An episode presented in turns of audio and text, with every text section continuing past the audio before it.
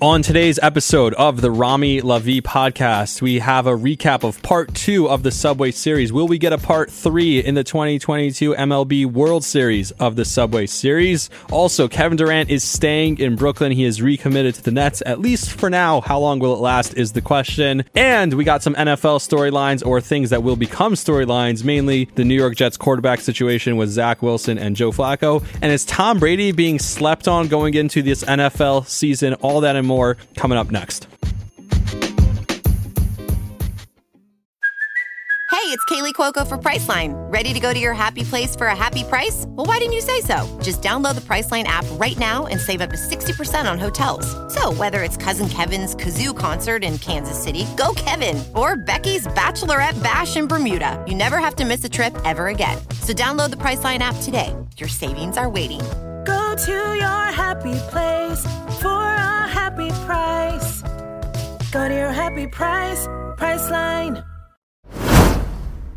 Today's episode is brought to you by BetterHelp. I often talk on this podcast about breaking the stigma surrounding mental health. So if you're feeling stressed, depressed, or just want to talk, today's sponsor, BetterHelp, is here to help you. BetterHelp connects you with a licensed, experienced therapist online, and you have access to over 20,000 different therapists that you may not have access to in your area. All you have to do is fill out a questionnaire, and 48 hours later, you're set up with a therapist that fits your needs. You can then schedule video or phone calls and have access to unlimited messages back and forth with your experienced therapist. You can also change to a new therapist at any time with no extra charge. I often talk on this podcast about how perspective is anything, and that's something I learned in therapy. I had terrible anxiety, and I learned about how changing your perspective can change the reality. So take charge of your mental health and join the over 2 million people who already use BetterHelp for therapy online today. And if you use my code, you can get an extra 10% off on your first month. So go to betterhelp.com slash Rami for 10% off. That's B-E-T-T-E-R help, H-E-L-P dot com slash Rami for 10% off your first month. Do it today.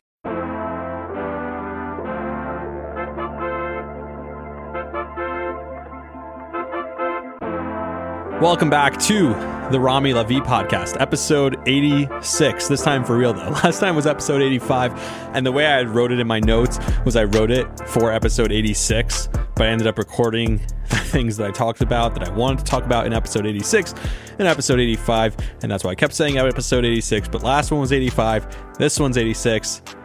Now you know what's what. And of course, the Rami Lavi podcast is presented as always by BetterHelp. Go to betterhelp.com slash Rami. That's my first name, R A M I, to get 10% off your first month of online therapy. And it's caught up to me. It finally has caught up to me after a year and a half, roughly, of yelling at myself on a podcast three times a week. I've had my first like extended period where my voice is a little bit sore and it's not as strong as it usually is. And it's kind of funny because if you know me, you know I have a really strong voice. And so if you hear me, it kind of sounds relatively ro- normal, but it's just not quite where it can get to. I know when I'm like yelling. Um, and if you know what I'm talking about, if you ever heard my beautiful singing voice, I'm not going to sing on this podcast. That's something for a different time. If I get a live show on the air anytime soon, I promise I'll sing all the time. It's a little extra motivation for my program directors to put me on the air. But that being said, we've got a loaded show today, a lot to talk about. Um, and like I said, my voice a little bit not exactly where I want it to be, so that's why I didn't record earlier in the week. I was hoping it would pass drinking hot water, drinking tea. I didn't do any of that, just drinking Red Bull and regular water, not helping as much. Um, so hopefully uh, we can get back on track with the voice and I could continue recording three times a week. And honestly, maybe I should just stop talking as much in between my episodes, maybe try and sleep a little bit more. Uh, it's been a busy time. We had a family wedding this week, uh, a lot going on. Uh, my mom's 50th birthday, which I talked about a little bit on last episode, family time, all that stuff. So that's a good thing. In the summer, there's a lot going on and there's not a lot of sports going on. So the good news is I didn't miss out on, t- on a ton, but there's definitely stuff that I'm ready to talk about and want to talk about. So here we are. And we just wrapped up the Subway series between the Yankees and the Mets. This concluded the season series, which the two teams split, which I know everyone wants to talk about because that's the big topic in New York. But I think the bigger topic, and more along the lines of what I talk about on this podcast, is Kevin Durant is staying. And I remember where I was when I did the initial reaction to Kevin Durant demanding a trade. I was sitting in a studio down the hall in the traffic studio a few weeks ago. It was right after the Stanley Cup final. And I was talking about Kevin Durant demanding a trade and my initial reactions to it. And guess what my initial reaction was? And I should probably play it on this episode. But my initial reaction was fake news. I don't buy it. It's going to blow over. And guess what? I was right. So obviously the biggest story that happens today is Kevin Durant. He asks out of Brooklyn. This is too classic. Yesterday, was it yesterday, 2 days ago, Kyrie announced that he's signing. To quote Kyrie, he is honoring his commitment to Kevin Durant and the Brooklyn Nets and staying for his fourth year of the contract to play with Kevin Durant and try and win a championship. Uh, no, you're not. Now, my initial reaction so, a friend someone who listens to the podcast apparently reached out right away and he's like what's your initial reaction? And i was in the studio. I literally didn't have time to think and my initial initial reaction was bs there's no way this is actually happening.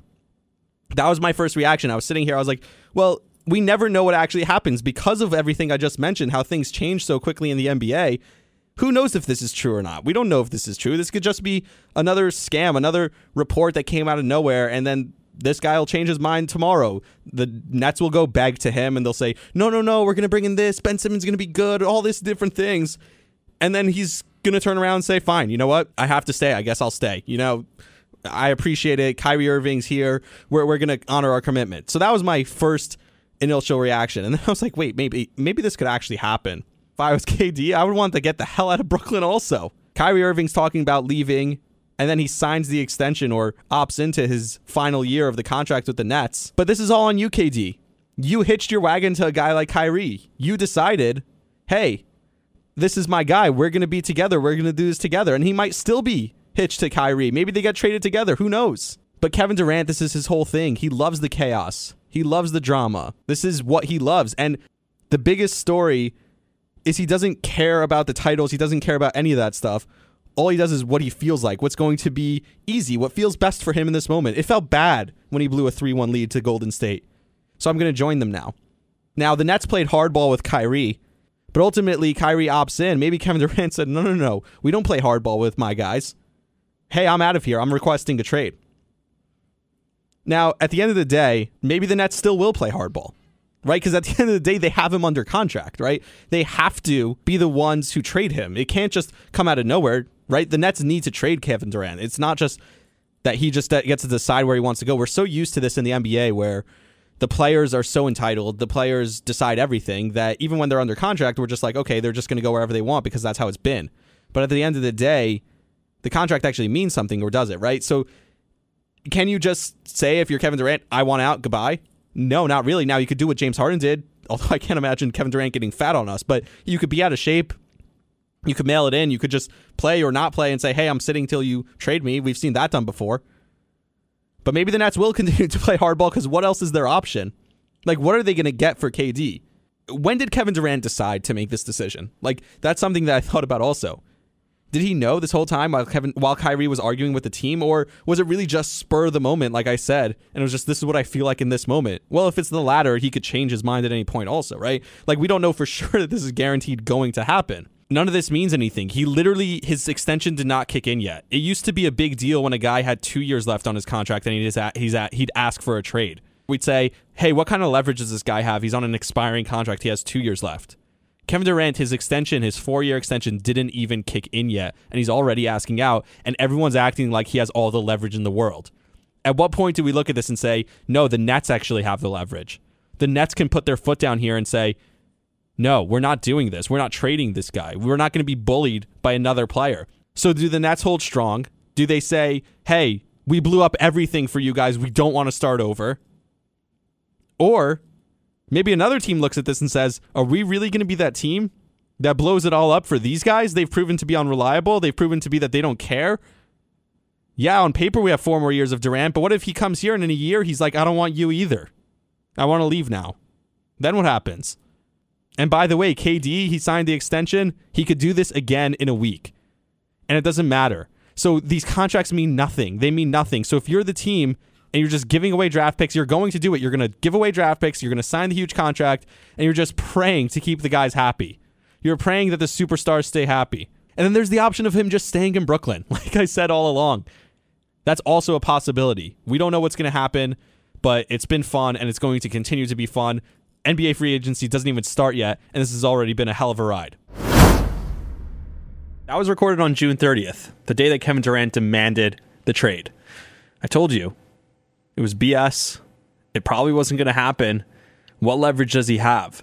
And with all that, as the weeks went on, it seemed like it was more and more realistic that they were going to trade him. And especially last week when he came out and said, I want Sean Marks gone, when he came out and said, I want Steve Nash gone, all of a sudden it seemed like Kevin Durant's not backing down.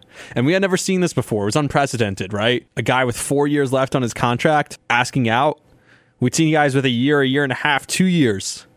We saw guys who were willing to sabotage their own careers and their own teams and totally give up, like James Harden, just to get their trade. But we had never seen this. We had never seen a guy who's a superstar, the best player on his team, who had everything catered to him. He brought Kyrie with him. He fired the old head coach. He hired the new head coach. And now he decides he wanted out. And he was just going to get his way. That's what was going to happen. The guy who's the best player in the world, arguably today, the best offensive player we have in basketball right now, was just going to get his way with four years left on a contract, with Kyrie just signing a new deal? Were they really going to get rid of the general manager that got them in position to sign this guy? It didn't make sense. And finally, a team stood strong. For all this time, all we talked about was when are teams finally going to be pushed back? It's always the superstars. They always end up getting their way because the superstars league. And you'd give up anything to get Kevin Durant. But this was the perfect storm, and it's exactly what we talked about there it's not just because they didn't want to trade Kevin Durant with which obviously they didn't want to trade Kevin Durant, but they were going to make someone blow them away with a package. They were going to make someone give up everything. And if I'm the Toronto Raptors, am I really giving up Scottie Barnes for a guy who maybe in a year from now won't be happy here? Whatever team was going to give up the huge package that Brooklyn obviously would have needed to get for Kevin Durant, if you're the Boston Celtics, you have a great thing going over there, right? You just went to a championship. You lost to the Warriors in the finals, but you just went to the finals. Yeah, you could give up Jaylen Brown for Kevin Durant. I would do it a thousand times out of a thousand times. It's Kevin effing Durant. But maybe in a year from now, he doesn't want to play there, and then you blew up your entire team. You blew up something that you've been building for a guy who's now asking for a trade. And the second time you trade him, you're going to get even less. It's 40 cents on the dollar. So it never made sense from day one, like I said back in June. It didn't make sense then. And the way it played out was the most logical way for it to play out. But like Bill Simmons tweeted right when this news broke, thank you, Kevin Durant. We had no content the entire summer. And from June 30th until August 24th, we were able to fill hours and hours of sports talk radio and podcasts and segments and TV shows and everything with where's Kevin Durant going to go this summer.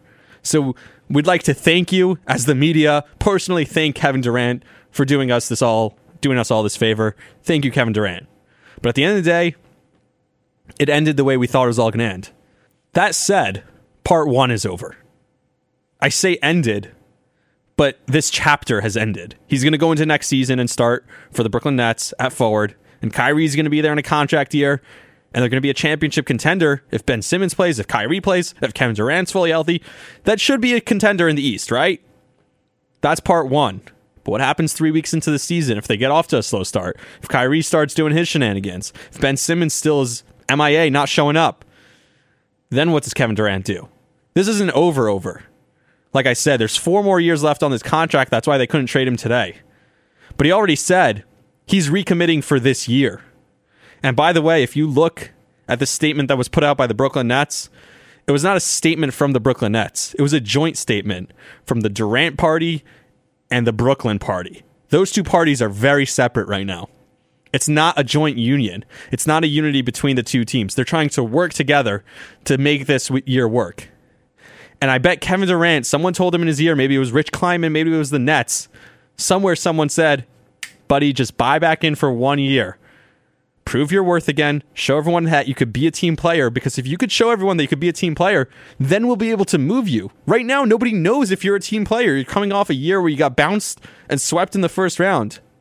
Come back for a year, be a team player, And maybe we'll get more interest and then we'll be able to trade you. But the way things stand right now, we can't trade you. And for Kevin Durant, that's smart. He can ultimately get what he wants by coming back for this one year. And like I said, if you're the Nets, you do whatever it takes to keep this guy. Even if it's a one year championship window with Durant and Ben Simmons and Kyrie, if they're on top of their games and they play to the capability that we know they're capable of playing at, they're a championship contender. And so they'll find other pieces to put around them, Seth Curry, whoever it is, but they can win a championship with the team that they have currently. If all three of those guys buy in and they play the full season and they're healthy come playoff time, look out for that team. And that's why the Nets stood strong because if it was any other player, he would have been gone, he would have been traded. But for a guy like Kevin Durant, who you gave up everything to get in the first place, that's what you had to do. Does that mean this ends the saga? Does that mean more teams are now going to quote unquote hold strong next time a player asks out? 1000% not. The player's still going to get his way most of the time. This is a rare situation. This is a guy who just signed a four year contract. There's a guy who teams weren't sure if they should trade for. But you know what my proof is that this is not going to set a precedent for teams in the NBA? Is in six months from now, we might be having this exact same conversation about Kevin Durant and the Brooklyn Nets. To think that every moment in time is a learning moment is not necessarily true. I started with the NBA, I'm going to stick with the NBA. I mentioned LeBron James' contract and how much it's worth and how he's worth even more. I read an interesting article from Tommy Beer and I just want to share it about RJ Barrett. RJ Barrett has been in trade rumors this week for Donovan Mitchell. And I know what you're thinking. RJ Barrett, this is the guy you don't want to give up. Finally, you have someone who's eligible for the second contract after a rookie contract, the first contract after the rookie contract. The Knicks haven't signed a guy like that since the 90s. Mitchell Robinson broke that record. He's the first Knick to get a second contract. You have to sign sign RJ Barrett to that second contract, and you have to do it soon. The new CBA is coming in, the new TV money is coming in. And guess what? Guys like RJ Barrett are going to be making 50, 60 million dollars a year within the next two years. The fact that today you could sign RJ Barrett to a contract that starts in the mid 30s and ends in the low 40s, you have to sign that deal today because that's going to be a low end salary come 4 years from now when he's making 42 million, he's going to be worth at least 60 if he progresses to the point we think he's progressing. The whole idea of them trading RJ Barrett because they don't want to give up so many picks and they don't want to give up Quentin Grimes they have to figure out what they're going to do to get Donovan Mitchell. Look, talks are back on. It seems like the Jazz are a little bit more desperate than they were previously. They know the Knicks have the best package to give. But if you're the Knicks, the guys that the Jazz are insisting on getting, whether it's RJ Barrett, whether it's Quentin Grimes, or Immanuel Quickley, those three guys need to be absolute hang up the phone, don't call me back until you're asking for someone who is not one of those guys. Because if the Jazz and Danny Ainge really want them, you know that they have the value. And that's how you know you shouldn't be giving them away. So, New York Knicks, sign RJ, keep him, don't trade him, and thank your lucky stars in three years from now that you did that. That said, do I want Donovan Mitchell? Yes. And I saw people saying, well, Donovan Mitchell doesn't make you a championship team. Here's something I, interesting I heard from Ryan Russillo, and that was a good argument. Something that I said that if you get Donovan Mitchell, do you just become the Melo Knicks, where you didn't really win anything? You went to the playoffs a couple of times. And the retort to that that Ryan Russillo had on his podcast, because he made that same point, he asked that same question, but then he answered the question with if every trade was greeted with the question, does this make me a championship team? Then no trades would ever happen. Because even when you signed Kevin Durant and Kyrie Irving in Brooklyn, to go back to them for a second, the answer, does this win me a championship? The answer would have been maybe. The answer is always maybe. But you know that Donovan Mitchell takes you one step closer to a championship than you are today. So you make the trade 10 times out of 10 times. Do I think they should give up Quentin Grimes or Immanuel Quickley or RJ Barrett? No. But everyone else is available. And you make that trade because a guy like Donovan Mitchell is a guy who's proven that he could do it in the playoffs. And the answer, does he automatically win you a championship? No, he doesn't. But there's nobody who guarantees you a championship. Even Kevin Durant and Kyrie Irving didn't guarantee you a championship. Look how that's gone for them. So net fans are all happy. I also saw this. Somebody was talking about it. How this is kind of funny. Somebody was saying, "Look at net fans. Julius Randle booed the Knicks fans, and the Knicks fans want him out of here. Kevin Durant wanted to leave and wanted to have your coach fired, and you guys welcomed him back with open arms. Of course, they welcomed him back with open arms. He's Kevin F. and Durant. This is not Julius Randle. Julius Randle also booed the fans. Kevin Durant never had anything bad to say about the fans. He said he didn't want to be on that franchise with Kyrie Irving and Ben Simmons. A couple of head cases. He didn't want to have a terrible coach anymore in Steve Nash, even though he hired him. He didn't want him anymore. And he didn't want Sean Marks for whatever reason because he was trying to make a stink about something, so he decided to pick on Sean Marks. He never did anything to the fans. And guess what? if he did do something to the fans, they would still welcome him back with open arms because he's the best player in the world right now. And so it's worth it. So don't give me this, oh, hi, you know, I'm going to stand up in my high tower and look down at you Net fans. I'm a Knicks fan. I'm not looking down at the Nets fans who are running back into Kevin's arms and thanking him every single day that he stayed. Because if I was a Nets fan, I would do the same thing. And if Kevin Durant was on the Knicks, I would do the exact same thing. He's not Julius Randle. Do not compare those two. Speaking of teams and people and fan bases getting on their high horse and being all high and mighty. The Yankee fans need to shut up. I'm a Yankee fan. I love the Yankees, and I love what happened over the last two days. The Yankees beat the Mets, and if you look at the difference between the two series, is the Yankees bullpen started to work, and Aaron Judge hit home runs again. So, am I glad that the Yankees won three games in a row since Aaron Boone smacked on the table? Yeah, it's the first time they won back to back games, I think, in the entire month of August. And they won three games in a row finally. It's the first series they won, I think, in six or seven series. Yeah, I'm happy about that. Do I think it has that much to do with Aaron Boone smacking on the table? No, it has to do with Aaron Judge hitting a couple homers and the bullpen finally stepping up.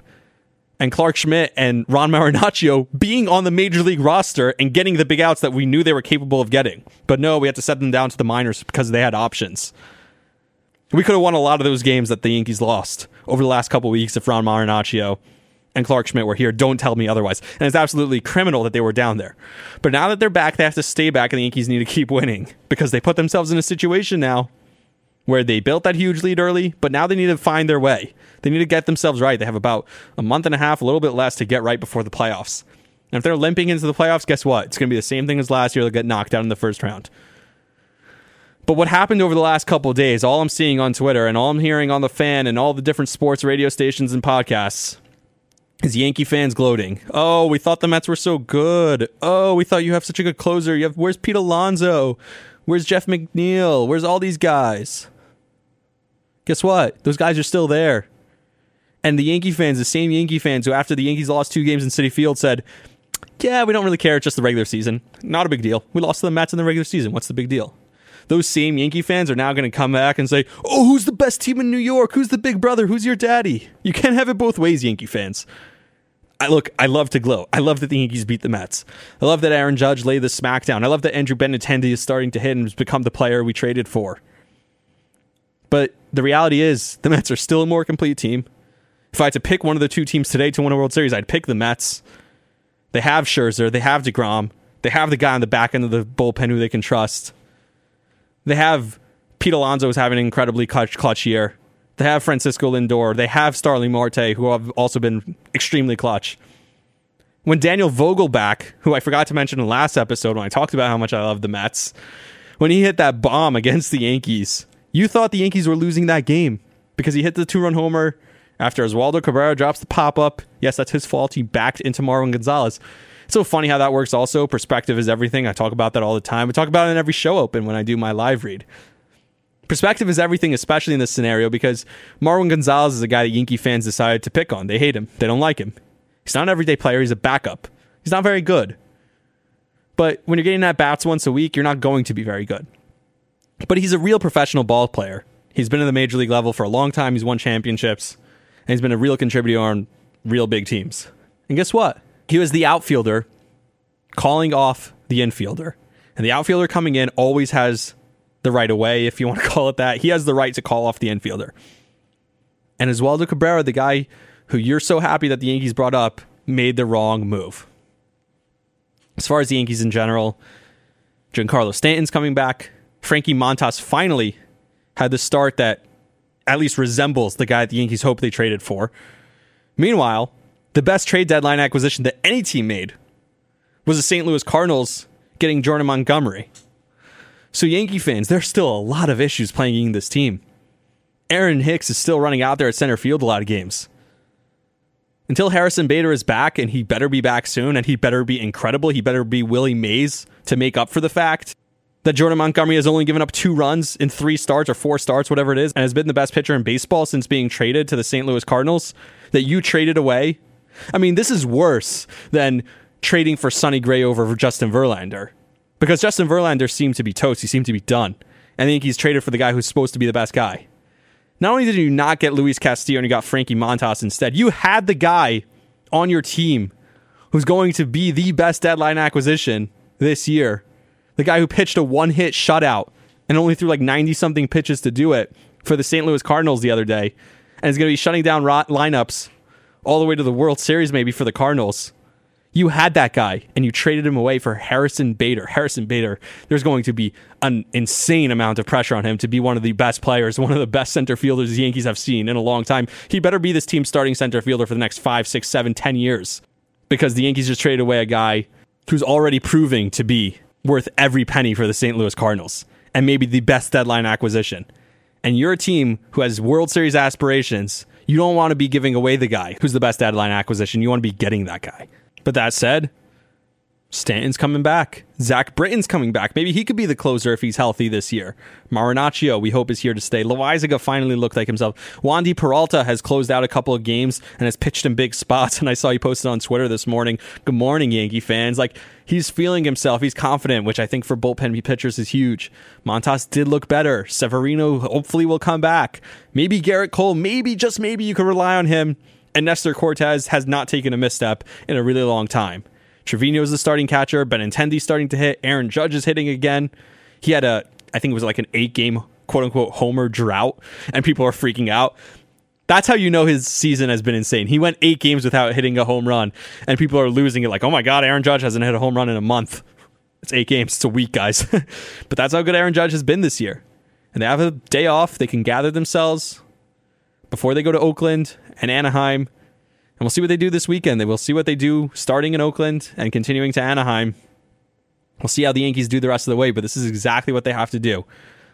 They won the two games against the Mets. They have to gather themselves. They still have a big lead in the division, despite it being only eight now, and it was 15 and a half. Doesn't matter. It's still a huge lead in the division. Just keep working, keep fighting, and put yourself in the right position to be a hot team going into the playoffs. I'd rather this down stretch that they've had happen in August than it happened in September, three weeks before the playoffs. Who knows? Maybe in October, the team that we saw earlier in the year will return. And that's the question we talked about. Who is this team? This team is the same team we saw last year. It's wildly inconsistent. And when you think back to last year's team, how could you say this is the same team as last year? Josh Donaldson is here. We don't have Gio Urshela at third. Gary Sanchez is not behind the plate anymore. We did all these things. We don't have Gleyber Torres at shortstop anymore. He might not even be starting. If the playoffs start tomorrow, who knows if he's going to start a game for this team? I think ideally the perfect lineup, maybe Cabrera, Oswaldo Cabrera still up here. You have DJ for sure starting. Maybe Matt Carpenter's back. He's starting at third base. Are we sure Josh Donaldson and Gleyber Torres are going to be having starting spots in the playoffs on this team? You fill up the outfield with Benintendi, Judge, and Bader, and Stanton's at the DH spot where are Josh Donaldson and Gleyber fitting into this lineup come postseason time? I don't know if they do. So the point is, you have a wildly different team than you had at the beginning of last year, but it still feels the same. It still feels like it's ups and downs and totally inconsistent. But you know what's great about being a fan? That through all the ups and downs, we could yell and scream about this team when they're bad. We could be all happy and high and mighty when they're good. And no one holds us accountable. We don't have to do anything because we're fans. That's what we're supposed to do. So whether it's the Knicks fans who are on their high horse about Kevin Durant and us wanting Julius Randle out of town, who, by the way, if Julius Randle starts putting up triple doubles again and is the 2020 Julius Randle in 2022, we're going to be cheering him just as loudly, if not louder, than we boot him. So when you laugh at the Nets fans who are cheering for one of the greatest players in the league today and one of the greatest scorers of all time coming back to their team, when you laugh at them, check yourself. But no, you don't have to check yourself. because no one's going to hold you accountable because that's what being a sports fan is. So, Yankee fans, when you made fun of the Mets fans for being happy that they won two regular season games against the Yankees, good for you. You got to make fun of them. And guess what? When you're doing the exact same thing and planning the parade route, quote unquote, now that the Yankees beat the Mets, good for you. You get to do that too because there's no rules of being a fan. It's the wild, wild west. We could do whatever we want and no one ever holds us accountable. That's why people love it. But don't you see it already? The series goes perfectly because all four games were tight. The Yankees beat Max Scherzer in a game. Gerrit Cole didn't pitch in any of the four games. Aaron Judge hit homered in three of the four games. The Mets walk off one of the games. These two games are close. They had the bases loaded, and they get out of it. Somehow, Wandy Peralta walks the tightrope to get out of the, that the last game, and now the stage is set. We've been talking about it all year, but the Yankees have fallen off so incredibly. People stop talking about it. The stage is set for the Subway World Series, and I'm ready for it. I think it's going to be incredible if that happens. And now more than ever, you have the Yankees. Maybe they could start getting hot again. The two teams split. They're already talking about it. The Yankees won the two games at home. The Mets won their two games in their building. Our, the fan bases are going to be traveling back and forth. The script is written. It's got to solve itself one way or another, and I hope it happens in the World Series this year. Do I want to face Max Scherzer and Jacob DeGrom in the World Series? No, I don't. But if the Yankees make it that far and the Mets happen to be there, I'm going to be there for it. I love it and I'm excited for it. And I think the season series, the way it went down, went down perfectly to set up what could be one of the most epic World Series we've had and one of the most epic New York sporting months or weeks that we've had in a really, really, really long time. One last baseball point before I get to the NFL, as the NFL is really in full swing, and I'm going to go through my fantasy rankings. I think I'm going to rank maybe the top 10, maybe the top 15 at each position. Um, coming up in the next couple of weeks, tell you how my fantasy draft went, uh, which I thought it went great. Obviously, I'm one of those guys, and I think a lot of people are those guys. You draft your team, and the reason why fantasy trades don't happen often enough is because everyone drafts their team and then falls in love with their team guilty. I'm one of those guys. So most people are one of those guys, but I think my team is awesome, especially for how my league is set up. So we'll talk about fantasy football a little bit coming up. But before then, I did want to talk about one more thing. If you go back, since we're going back in time and forward in time, you go back to what I said after the home run derby. I said Albert Pujols changed his approach because he didn't really seem to care. It's his last year of his career. He didn't care to ruin his swing. So he stood a little bit more upright. He wasn't as crouched. He had a little bit of a higher leg kick, and he just started hitting bombs in the home run derby. Guess what? He's carried that over now to the second half of the season, and he's hitting home run after home run, and he's well on his way. Hopefully, we'll get to the 700 home run mark. He's a couple behind A Rod now, who hit 696 in his career. I'm really excited. I think it's been fun. It's been a good subplot, and he's doing it on the team he started his career with, and he's doing it on a team that it actually really matters. And come October, if he's a pinch hitter for the St. Louis Cardinals and he's coming up to the plate in a big spot, it's going to be fun to watch that guy get up there, have that clutch gene, and hopefully come through for the St. Louis Cardinals at some point, whether it's down the stretch of the season in October or maybe even in the World Series, coming through with a big home run for the team that he started his career with, the team that he's ending his career with. That's going to be awesome. Speaking of Albert Pujols ending his career, Miguel Cabrera, this is just hilarious if you ask me. Miguel Cabrera decided, eh, I'm not retiring. I'm going to opt into the final year of my contract and $36 million. Smart move, Miguel Cabrera. Must have been a difficult decision to make. He didn't want, he claimed he didn't want to go out hurt because uh, he's probably done for the year with the injury. So he claimed he didn't want to go out hurt, but, you know, $36 million, yeah, I'll take it too. If you have an extra $36 million sitting on the table that you just give up if you retire, yeah, I'd also come back for the last year. It's not that difficult to sit on the Tigers bench and take up a roster spot. Maybe they'll force him out halfway through next year. To the NFL, and since we're looking down the road to October, I got something that's sooner than October for you. It's going to be about September 20 something, let's say. Joe Flacco will have started the first two games for the Jets. He'll have the Ravens revenge game in week one. He'll have thrown five touchdowns and been deemed a lead all over again.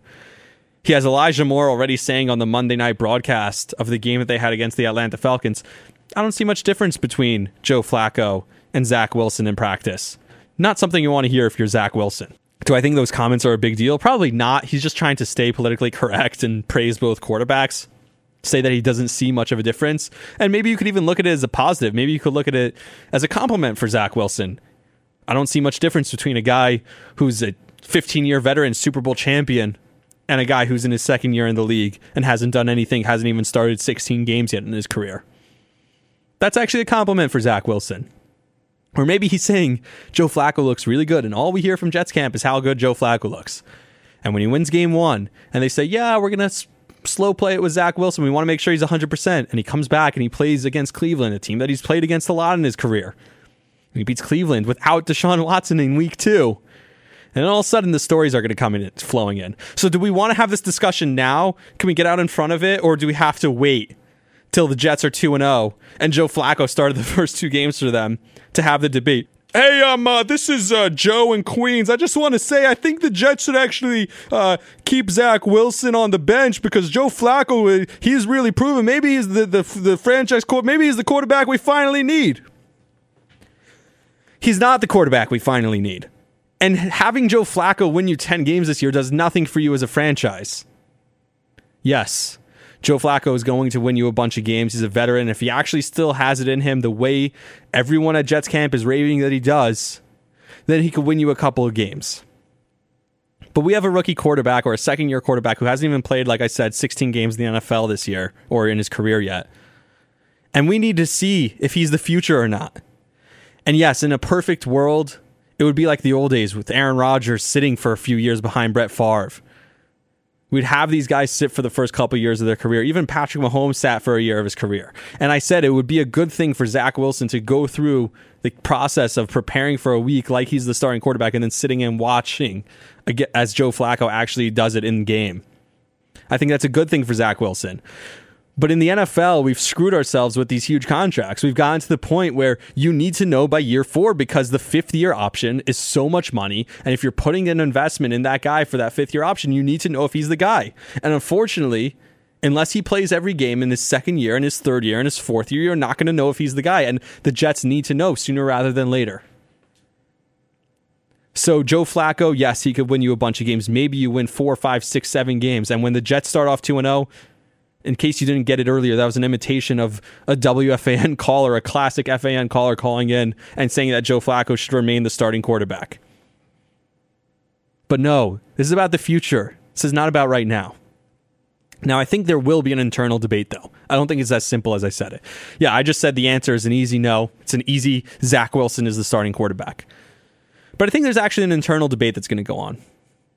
If Zach Wilson is not good, if Zach Wilson doesn't look great in practice and Joe Flacco is actually winning you a couple of games, Joe Douglas, the general manager, might be looking at Robert Saleh and saying, I need you to keep starting Flacco. And here's why. JD has been here longer than Robert Saleh. Robert Saleh theoretically has a longer rope, right? JD's already had a couple of drafts. He had the snafu with Denzel Mims, who actually seems like he's playing pretty well so far in preseason, but who knows? He's had Mekhi Becton go back in back to back seasons with an injury. He can't have the guy that he claimed as the franchise quarterback, Zach Wilson, go down and not be the starting quarterback. He can't have failed that pick, too. So you'd think he'd want Zach Wilson to play. But I just told you he'd want Joe Flacco to play because he needs wins. You're not going to fire a guy after you won 10 games, after the team improved incredibly. So he might look at the front office and say, You're right. I got the quarterback wrong. I took him second overall. We're not sure what he has yet. But look, I put the perfect infrastructure around him. This team is really good that with an over the hill, formerly solid quarterback in Joe Flacco, we're winning 10 games. So I actually built an incredible roster.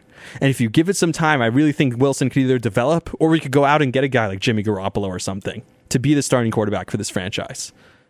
So Joe Douglas, like I said, as much as he needs to prove that Zach Wilson is the starting quarterback and can be the starting quarterback long term for this team, what he not, might need more than that is for the Jets to prove that they can win nine or 10 games this year so that he proves that the roster he built over the last three years is not a complete disaster.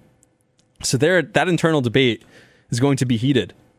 Yes, it's his quarterback. It's the quarterback that he laid his entire stake on. But does he choose the quarterback or does he choose the rest of the roster that he built? Hopefully, they don't get to that. I want them to start off 2 0. I think Joe Flacco will start the first game or two. But guess what? They have to go to Zach Wilson after that. And I just hope, I pray to God that Zach Wilson is capable of taking over this team with a 2 0 start, a confident bunch, and leading them to where this Jet team needs to go. But I guarantee you, one way or another, whatever happens, unless Flacco loses a couple of games to start the year, which I don't think is going to happen. Like I said, they're pretty easy games. I think he'll win the first two games. And if that happens, there's going to be that debate, and I'll give you that preview now. Middle October, end of September, we're going to be talking about should Joe Flacco continue to start for the Jets? It's going to be all over the place. I'm just preparing you that Monday after week two against the Browns when the Jets are 2 0. That's what we're going to be talking about. Can't wait to tell you I told you so. Anyone else watching Hard Knocks? Um, I'm watching it. I think a lot of people do watch it. And somehow HBO does this thing where every single year they buy me back in. They they keep making me think that yeah, this is awesome. Yeah, no, this team is going to be great. This team, like putting future bets on the Lions to win the Super Bowl or even make the playoffs when they're probably going to be like a four or five win team is hilarious. But that's the power of HBO. Reality TV, they really make you buy in. They're so good at it. And the different like things that they do, like there are things that they've done in every single season of Hard Knocks so far. They've had the same gimmicks and we still fall for it. The second episode featured a third string quarterback or maybe even a fourth string quarterback who's going to get cut and they make you feel emotionally attached to him throughout the episode. They make you they tell you the story of him and his wife and them coming up and this whole thing and it's really nice and you fall in love with this guy and guess what? He throws a pick to lose the game at the end of the game and all of a sudden it's like, "Oh no, he's going to get cut. He lost his spot on the team. The quarterback who played behind him is going to win the backup spot and he's going to be cut. But they do this every single time. They wouldn't have made you fall in love with him if they didn't know he was going to get cut beforehand. He's a third string quarterback who stinks on an NFL roster. He's like five foot 10. so they make you fall in love with him. They humanize him just so that they can intensify the cutting process when they have to cut him. I still think it's awesome. I want Amon-Ra St. Brown on my fantasy team. I didn't draft him in the end, but I have him as one of the top receivers in the league this year because of Knocks. And they really have an incredible power. And they trick me every time. And I know I'm about to get fooled, and I still fall for it. So there's that. If you're not watching Hard Knocks, go watch it. It's pretty fun. The last story I want to talk about in the NFL as we approach the NFL season is a story that, for the most part, has been a non story, if it's possible to say that. And I think that it should be way more of a story than people are giving attention to, and that's Tom Brady. Tom Brady was absent from Bucs camp for 10 days. He just wanted some time off, and they said it's fine.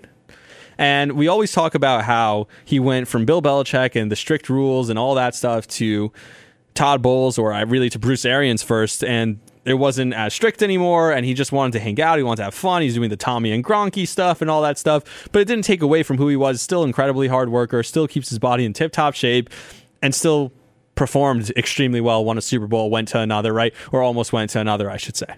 That's all well and good. But then something changed this year. He says, you know what?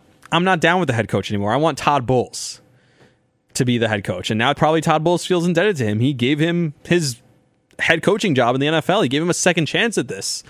So who's really running it? Is it like LeBron James when he hires a head coach that really we know LeBron James is running the team, is running the franchise? Like this could be an interesting situation. And every time we start to doubt Brady over the last seven, ten years we've been starting to doubt Brady. I think there's that video of Max Kellerman from like 2012 saying fade Brady. I don't remember if it was actually 2012, but it was like a really long time ago. Like I think it was three or four Brady Super Bowls ago. And obviously, Max Kellerman gets paid to have hot takes, and he's fake. He doesn't actually mean what he says. It's it's an act. It's fake. Congratulations if you don't know that yet. Now you do. But maybe this is exactly it. We're so used to thinking, don't doubt Brady. Every time you doubt him, he actually proves you wrong. So nobody's talking about this. But him taking 10 days off, if a big part of who Brady is, is his work ethic, is his staying committed, is him being mentally locked in. If that's who the quarterback Tom Brady is, that's what's made him such a great quarterback because he's not better at throwing the ball than you. He's not better than reading the defense. There's nothing he does better. No single thing I should say he does better than every other quarterback in the league other than being insanely focused and insanely committed. And that's what he is better at than any other quarterback of all time. And it's what's made him the greatest quarterback of all time. But if he's starting to lose some of that, is that what ultimately becomes maybe the beginning of the end for Tom Brady? I don't want to say the downfall of Tom Brady. That seems insane. But maybe it's the beginning of the end and he's showing starting to show it. Or maybe he's just trying to prove us all wrong all over again. 45 years old, chose a new head coach, Todd Bowles, who failed terribly in New York. went away for 10 days during training camp. None of it matters. I'm going to be awesome again because I'm Tom effing Brady. And if that's the case, good for Tom Brady and great for the NFL because it'll be a great storyline throughout the entire season. Anyway, I'm going to come back with my fantasy rankings for everyone. I'm also going to do a full NFL preview podcast where I go through each conference and go through uh, each division in each conference and break down what I think is going to happen, some of the sleeper teams who might emerge as a team that could win the Super Bowl. I see a lot of people think the Eagles might win the best record in the NFL, might have the best record in the NFL this year. Patrick Mahomes is being slept on a little bit. Don't sleep on Patrick Mahomes. Um, so lots of other stuff. Football is ramping up. Baseball is finally winding down, and we are also, guess, ramp- ramping up towards the MLB playoffs, and hopefully the Yankees are on the up and up, like we talked about, and that should be fun. Hopefully, we are on a crash collision collision for a Subway Series World Series. Lots of fun stuff to talk about. During the NFL season, I'm going to try and do my three times a week, and it should be pretty easy. If you think about it, I should be doing Sunday nights where I'm going to pr- recap everything that happened on Sunday and preview Monday or Monday Night Football, immediate reaction to everything that happened on Sunday, and preview Monday Night Football my Wednesday morning podcast is going to be talking about Monday Night Football, previewing Thursday Night Football, and talking about the week's storylines. Then my Friday night is going to be recapping Thursday Night Football and previewing Sunday game by game, picking all the games. So it should work out for me to do three episodes a week and to have them really scheduled. And if something else happens in the NBA world, MLB world, of course, I'll jump on that. Um, but it should be like a very scripted every day or every time you see a podcast on Monday morning, on Wednesday morning, and Friday morning, you should know what you're getting. Um, so hopefully, I will get uh, in a consistent schedule, and hopefully, my throat can keep up with it because for some reason, I have a little bit of a sore throat, probably from all the yelling I do. It's not that shocking, um, but I'm going to try and do a little tea, a little hot water. We'll see what happens. Maybe even hot coffee instead of maybe it's because I've been drinking cold brew and iced coffees the entire winter, uh, entire summer. Maybe that's the reason. So lots of fun stuff to talk about. I do want to talk about my career. I keep teasing that episode. It's going to happen at some point in the next few days. Um, I don't think I'm going to do it here. I think I'm going to sit at home. I really want to like sit and talk about it um, and, and make it a, a, video production as well for people to see on YouTube um, and a lot of other stuff.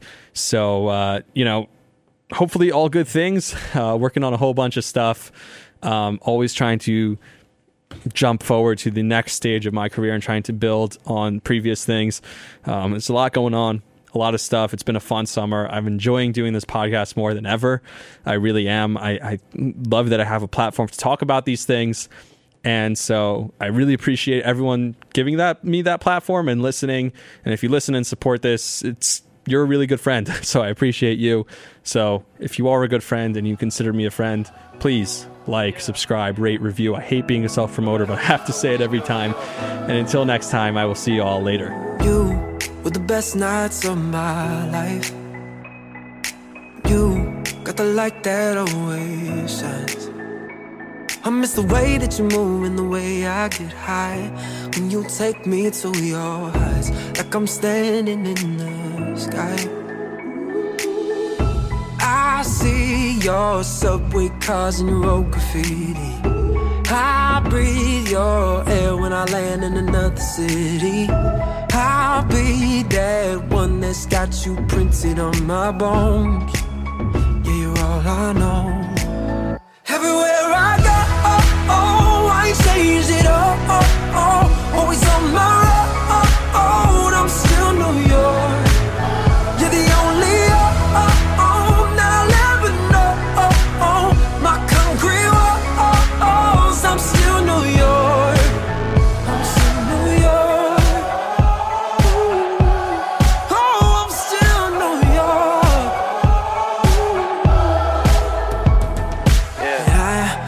Drive down Riverside, see the birds flying on the high line. With the sidewalks burning, we pray for rain in July. I want the Yankees 99, and the Knicks on a sold out night. When the curtains close and the Broadway streets are alive. I need your heartbeat close, don't you ever leave me. And I breathe your air when I land in another city. That one that's got you printed on my bones. Yeah, you're all